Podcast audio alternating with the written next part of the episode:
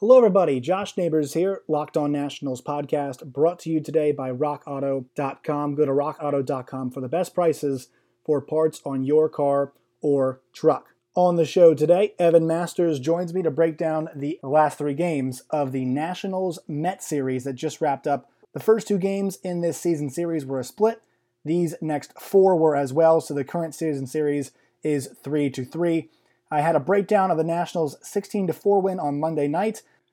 And on today's show, Evan and I will discuss the last three games. We will go game by game, break down the big news and notes from each one. We'll discuss what went well, what went wrong for the Nats in the last two. Evan comes on to bring the Mets perspective on the other side. Hope y'all enjoy the show. 3 2 to Suzuki. Kurt Suzuki! See you later! Have won it! Seven runs in the bottom of the ninth. This is deep to center field. Bellinger's back. It's a grand slam. Howie Kendrick with a 10th inning grand slam to break it open. The former Dodger breaking hearts in Los Angeles. The kick in, here it comes. Swing and a miss! Swing and a miss! Swing and a miss! And a World Series Game 7 winning Curly W is in the books. The celebration is on. The Washington Nationals are the world champions. You are listening to the Locked On Nationals podcast your one stop shop for news, analysis, and conversation surrounding your reigning, undisputed World Series champion Washington Nationals. Now, here's your host, Josh Neighbors. Hello, everybody. Welcome to the Locked On Nationals podcast. My name is Josh Neighbors. Joining me today, it is Evan Masters, who, number one, is a Mets fan. That's important to note. Uh, goes to Arizona State, where he is a junior at the Cronkite School of Broadcasting an AP for the, the red hot Phoenix Suns uh, right now, and also works for Pac 12 Plus. Evan, I'm not sure about where you are right now, but it is very rainy where I am uh, as we're recording this podcast. Has the rain gotten to you yet up the East Coast? Oh, uh, yeah, not, not yet. Uh, it was getting here uh, a little bit before, but I think it's missing the the rain where I'm at, so it's all good. Hopefully, it uh, eases out before I fly out to uh, Arizona this weekend. The rain could not save the Washington Nationals today. It was back to back losses for them. We covered the first game of the series on this podcast where they got themselves a 12 run win and the game that was never close. They come out the next day, get a 2 1 win, and then the next two days was a completely different story. So we'll talk all about those. But if you want to go back to simpler, better times if you're a Nationals fan, please go back and listen to our podcast. I believe the word I used in the podcast intro, or at least the thumbnail, was thump. And that's what the Nationals did to the Mets in that first game. And we'll work through these next three. The Nationals, in these next three games, they lose two of them. They split the four game series. Throughout the six games the Nationals and Mets have played to this juncture of the season, it has been an even 3 3 split. Four of those games, I actually, I believe, Four of them were, yes, four of them were just at Citi Field.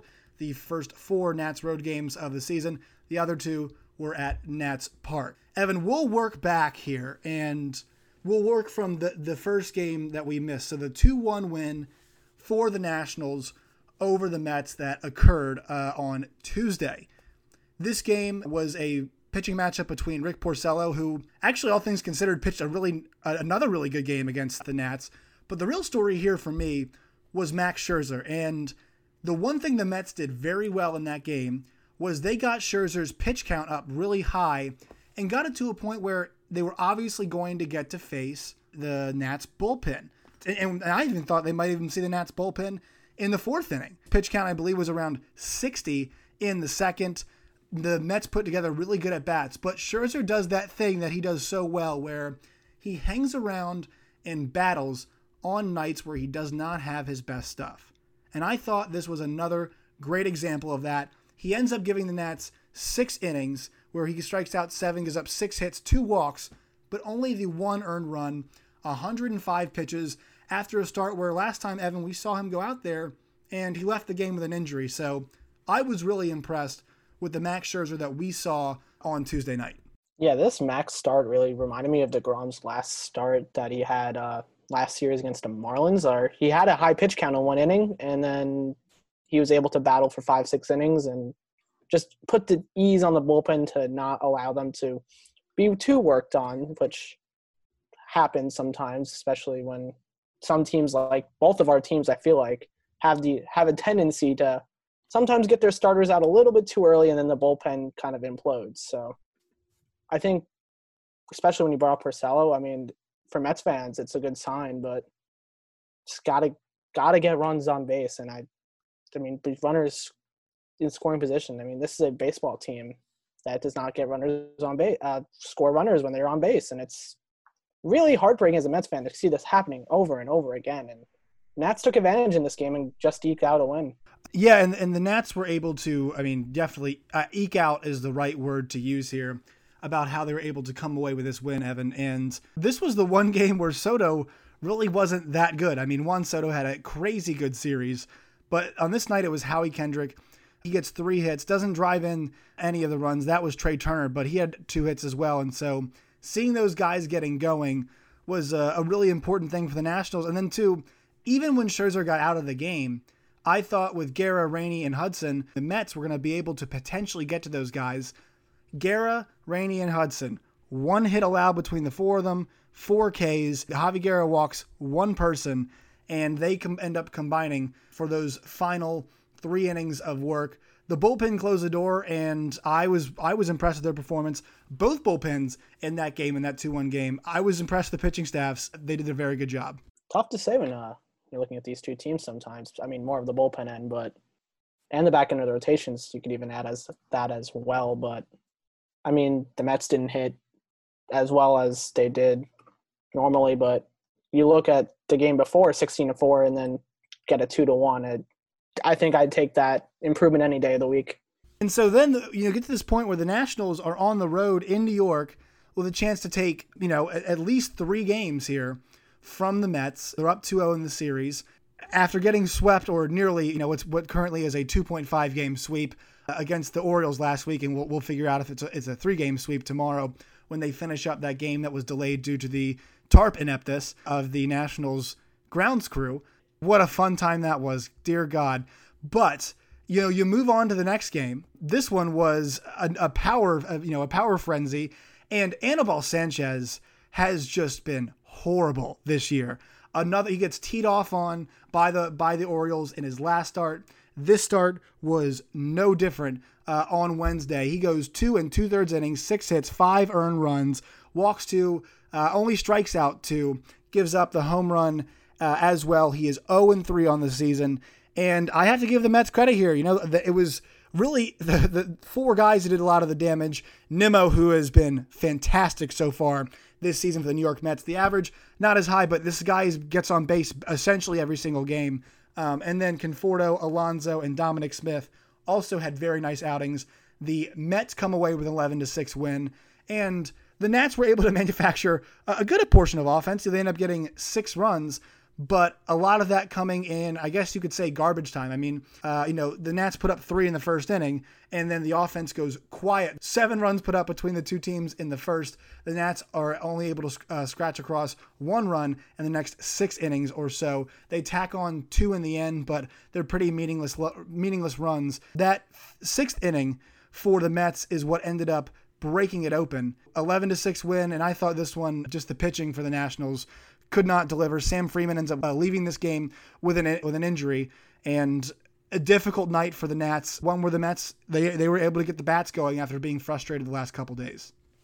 Yeah, I was about to say like the bullpen for the Mets. I mean, they had to work this game up. They made Robert Gsellman the starter, who just coming off an injury, so the guy wasn't really expected to throw a lot of pitches. Only lasted two innings. He threw 55 pitches total. I mean, or I think even 33. He did not do too well there for and that let me just bring up Juan Soto.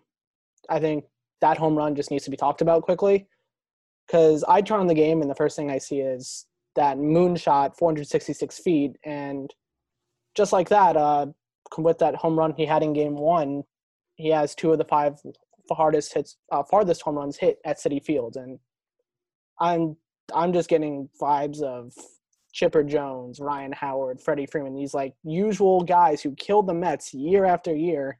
And Soto's only 21 years old. And I feel like for the next decade plus, he might be one of those Mets killers that really just pounds the Mets time and time again. It's not even one of those things where you look forward to the future and you say, wow, what is this kid going to be? I mean, we're already seeing it. And he comes back from injury. The, the Orioles series, he was so, so, so, I guess you could say. And then he's just on a massive tear. I mean, drives in four runs and he's just horrifying. I mean, it's just it, it is a horrifying thing to have him come up to the plate against your team. And you know, I thought he would do well against Baltimore last weekend. Uh, I would give Baltimore the fair warning this weekend because three hits yesterday. He has another moonshot home run. You know, today he just he seems to tap the ball and it goes 400 plus feet. It's amazing that he's only 21, but you know, this is like this is what he is. He is currently already a great hitter, a feared hitter. He rarely gets cheated. I mean, this season his his at bats seem to have improved very well. You know, he took a strike three today that I did not think was a strike three. His approach is even improving, and that's the one thing I think you'd have to say about him is that sometimes his approach needs to needs to improve, especially when he's down in the count. But it already, you know, the maturation comes in addition to him already being a great player. Yeah, I mean, you've nailed it on the head there. This guy is, like I said, going to be feared for uh, years upon years, and not just the Mets, but the rest of the National League East as well. But just the rest of this game, it's everything you want to see from the Mets. Uh, different people getting hits. Uh, everyone in the order seemed to contribute in some way, shape, or form. And even the bullpen. This is a bullpen that two days ago was stretched to the limits where you had to have Luis Guillorme pitch. And now you see they had to go through seven, eight guys during this game, and they were able to get it done. So kudos to the Mets bullpen in this one. Today's Locked On Nationals podcast is brought to you by RockAuto.com. Chain stores have different price tiers for pro mechanics and do it yourselfers. RockAuto.com's prices are the same for everybody, always low. They always offer the lowest prices possible rather than charging what the market will bear like airlines do. RockAuto.com is for everybody and does not require membership or account login. Best of all, once again, the prices are always low. Why spend up to twice as much for the same parts? Go to rockauto.com right now and see all the parts available for your car or truck. Right, locked on in the How Did You Hear About Us box so they know we sent you. Amazing selection, always low prices, all the parts your car will ever need. RockAuto.com. Yeah, the, the Mets bullpen gets it done, and, and that was you know another one of these stories is the bullpen being able to finish bullpens, I should say, being able to finish you fast forward to today's game, and I thought what was intriguing about this game is that the, the Mets did to Austin Voth what they did to Max Scherzer. And the interesting thing is, a guy like Max Scherzer can overcome and can fight in a way that a guy like Austin Voth, I mean, if you just keep putting on, you know, a, a large number of pitches onto him, we look at that Billy Hamilton at bat early in the game where I think he has, what was it? It was at least 10 plus pitch at bat that he gets uh, against Voth just raising that pitch count. And the Mets eventually did get to him. They get the three runs. There was 86 pitches in four innings. And it's not like, you know, that stat line's good if you go for six innings. The Mets do a great job of getting to him, getting him out of the game, and they create a situation where the the Nationals bullpen is a bit stretched at this point. They they've had to pitch the last few days. And so lo and, lo and behold, who do we see? Seth Romero, who was just called up. And, you know, uh, you, if you guys want to go back and listen to our prospect shows for the Nationals, I like Seth Romero a lot, a guy they drafted in the first round in 2017. Had some attitude um, slash personal issues. I'm not a huge person that thinks smoking weed's a big issue, but others do. And that, you know, prolong, and that's not the only thing, but that did prolong his path to the majors. Uh, a difficult place to come in today in a game that was, you know, at that point in time, um, I believe it was yeah, it was it was three to one at that point.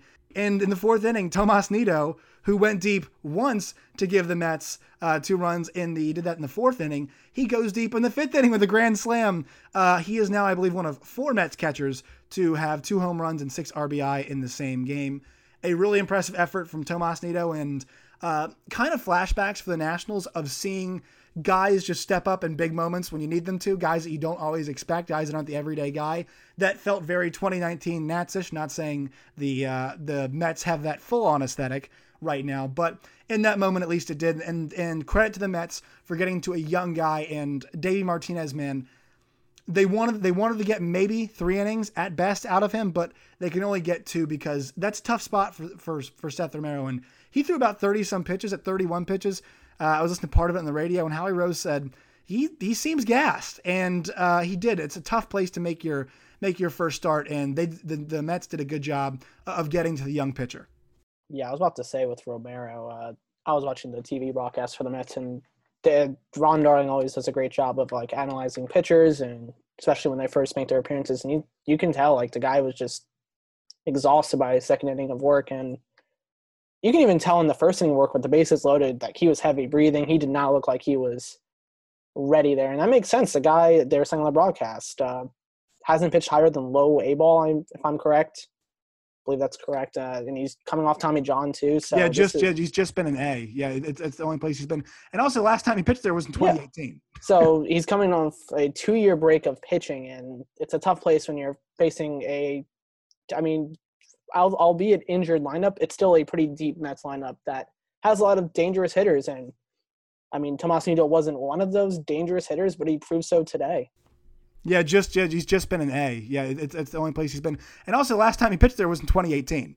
and I was about to say, speaking of young guys making uh, pitching appearances, David Peterson from the Mets, uh, right, he held them hitless through four innings, and he gave up that run, but through errors and walks. But he only had one. I was surprised the Mets didn't even make him go longer. He clearly had control over the uh, Nationals lineup from the looks of it, and if you really want to rest that bullpen, I think this would be, would have been a good opportunity, especially since the game was about to be broken open for Peterson to get that elongated start just to get him working more because he was only at 74 pitches. Easily could have kept going. Yeah, I, I, think with him, you know, it was impressive. It was uh, the way he was able to. I mean, he worked out of a lot of tough situations, and I will say this: um, the fastball location. Another guy who's got a difficult fastball location. He throws a, a variation, uh, you know, a lot of a variety, I should say, of pitches um, that for this game is a completely different ball game, and we, we I forgot to mention this, but if Jeff McNeil doesn't catch that ball in left field to start off the game with, uh, I believe that what it was uh, with two outs, bases. I think there's runners on uh, the bases were loaded. If I was if I'm correct, yeah, and it's it's a 1-0. Yeah, I actually think there's two guys on. It's a 1-0 game at that point, and McNeil makes a heroic diving catch in left field he gets he hits the wall, has to leave the game, but he get carded out. But this is a totally different ball game, and Peterson rewards his team in that situation and makes that thing stick. And he became, you know, after a rough first inning, he actually didn't give up a hit until the fifth, uh, the, four, uh, the fourth, I believe. And so, yeah, and so David Peterson ends up, you know, um, working himself into some trouble, but working his way out of it. The uh, the Mets bullpen comes in, Hughes, Diaz, and, and Brach I think the one question is, are we going to see Diaz in higher leverage situations moving forward? Um, for the Nats, it was Suero and Guerra after that. Guerra into the game once again. Surrenders three hits. He gives up a run, but still that ERA for him is remains just above two. He's been very good so far this year, and a tough situation for those guys to come in. Uh, the Nats here, I'm you have to be concerned as they head to Baltimore. They have to finish a game tomorrow, and they have a three game series um, coming up here against a Baltimore team that quite frankly hasn't played that poorly. They have a sweep, and uh, I'm not fully abreast of their situation uh, against uh, the Phillies. I believe they've taken at least one game in that series. The rain delayed right now in Game Three. So for the Nats, man, I mean they're going to be in a tough spot with that bullpen coming into into tomorrow's game and all four games that they're going to have um, this weekend. Completely different story for the Mets. They're rested and, and, they might be getting a wounded animal. So you know it's really competitive. Um, coming to this point at the end of today's uh, at the end of today's contest, it was let's see, I gotta see, and once again double checking on do do do on the records after today. Oh, ESPN's really loving me right now. It's really enjoying. Uh, I believe the Nats after today are now seven and uh, come on, thing work. They are now six and nine, and the Nationals, excuse me, the Mets improved to 9, and 11. So your Mets, 9 and 11. The Nats, the Nats, a lot of them hanging around 500, right? I think we kind of saw a lot of these groups hanging around 500. And the Nats, you know, they have now played, uh, you know, they've played over, uh, they're at 15 games, a little bit above 15 games. And for the Mets, they're at 20 games. And these teams, you know, whether it be a couple over or a couple under, they're right in that position where I thought they would be. So um, I would say the one, I mean, the one one positive for the Nats is good offensive output this week, uh, this over the course of the week. Uh, from what they were getting before, I know there were a couple moments where they came up short, but good output. The bad part is the starting pitching is if it fails them, and with some of the injuries that we're seeing, and I know the injury bug is affecting a lot of teams, they've got to work through it. But they've got some steady bullpen work. Losing Freeman hurt them, but the bullpen's going to have to come in and help out in every chance they can. That's a story for a lot of teams. That is a story for a lot of these teams, Evan. If you can keep Trea Turner going as well, he another guy who just always seems to do well against the Mets. If he can keep that going against other teams, lead off having a deadly leadoff guy is one of the most deadly tools you can have in uh in baseball. Jeff McNeil with the Mets showed it last year, and keep that guy going, stolen bases and hits, even home runs. Like the guy can do it, and Juan Soto is the other guy. I mean, yeah. Especially if they can keep Castro on a roll too, if they can keep because Castro has been hitting pretty well so far this season. If they can keep those three guys are the first four hitters, then obviously Eaton will put, give you some uh, always professional at bats. If they can kind of even that stuff out, and this was the one thing you're always concerned about, right? Is that with an older team, you know, you think that they'd be also be able to they'd be able to be focused and go, you know, from the word go and just get after it. But also, too, these guys are used to be able to work into the season and finding their stroke. They're accustomed to having all that time. And so now these guys are having to get it quicker. Um, and, you know, Turner's now worked himself into a good spot. Howie Kendrick is just hitting the ball hard every single day, every single place on the field. Uh, you know, um, uh, Cabrera also hitting the ball hard. Starlin Castro has been excellent from the word go. And then Soto clearly has found a stroke.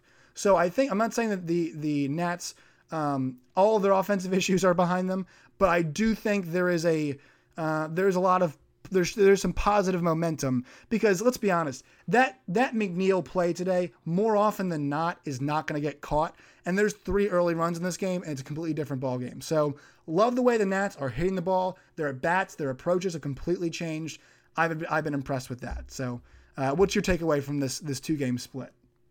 I mean you've said it perfectly but both these teams are in a prime opportunity, and if they both teams uh, showed their bats well, their bullpens were at times great, sometimes shaky. If both these teams can keep the good sides going and kind of nailing away the, some of those uh, bad bad tendencies, then both these teams still, especially with the 16 uh, playoff, 16 team playoff format, these guys can definitely both these teams can make the playoffs. I mean, it's wide open, and you just gotta hope, guys. You gotta maximize uh, the starts from your aces. So for the Nats, that'd be with Scherzer, and then with the Mets, it'd be Degrom. You just gotta have to maximize those starts because in a 60 game season, they're more valuable than a 162 game season. So completely agree. Evan, appreciate your time today uh, on this Thursday.